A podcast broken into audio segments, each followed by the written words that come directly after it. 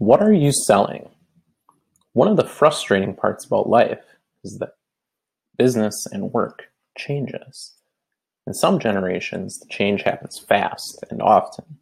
In the future, as people live longer and technology changes more rapidly, people are going to have to get comfortable changing jobs, careers, and businesses.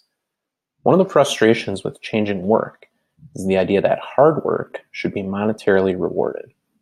Or in a different view, that time put into work should be rewarded. That's not necessarily the case. Farming to factory to services. In the 1800s and into the 1900s, many Americans were farmers. It would be difficult to find someone that would argue that in these times, farming was very hard work. But for many reasons, including the farm machinery, Demand for hard-working farm laborers went down. Many Americans that needed work found it by working in factories. The Midwest became a hotbed for factory workers in the mid-1900s.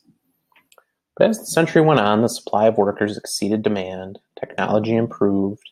For a time, factories moved to the southern US where people would work for cheaper wages. And then factories moved from the south to other countries where workers would work for even cheaper wages. In the late 1990s and into the 2000s, the services industry has boomed.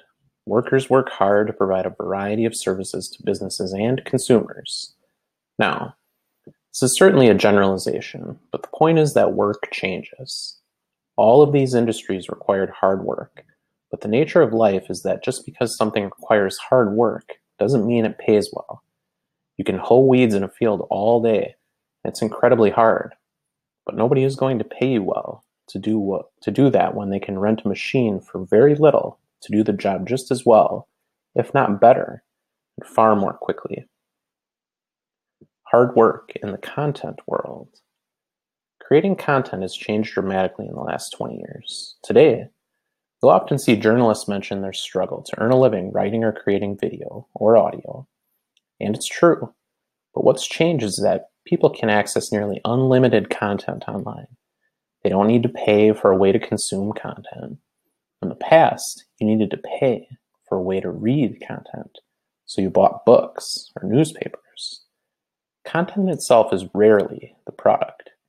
There are a few instances where it shows signs of working, but anytime there are people like bloggers willing to create content for free, it lowers the price. Your article better be exponentially better if you're going to charge for it, while numerous others are creating content on the same topic for free. What are you selling? Many individuals and businesses struggle with creating content. For one, it's hard work. Brainstorming, researching, writing, editing, etc. It's not easy. It's not for everybody.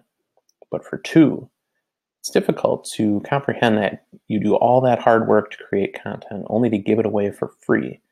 It feels like that hard work should be rewarded with pay. But there is so much content, really good content, that needs to be free in order to compete. One way I like to think of content is to answer the question what am I selling? Usually, your company is not selling content. Or if you are, you probably shouldn't be. There are a lot of musicians going through this transition. Thanks to technology, listening to music is basically free. That's a difficult change for artists that were used to the CD being the product. But many artists today have switched gears. They realize that their product is their live show, so they make great songs and promote the songs as a way to sell more tickets to their concerts. Or the artists will create and promote songs as, as a way to get sponsorships and endorsements their personal brand is the product that they sell. Final thought.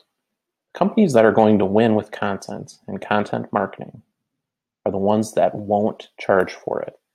They realize that content is not the product. Content is the way to reach people. It's a way to earn trust. There has to be a different product that you sell to the people you reach. Call it content marketing, call it branded content, call it whatever you want. But don't be deterred that you're not getting paid for creating content. That's not where the money comes from.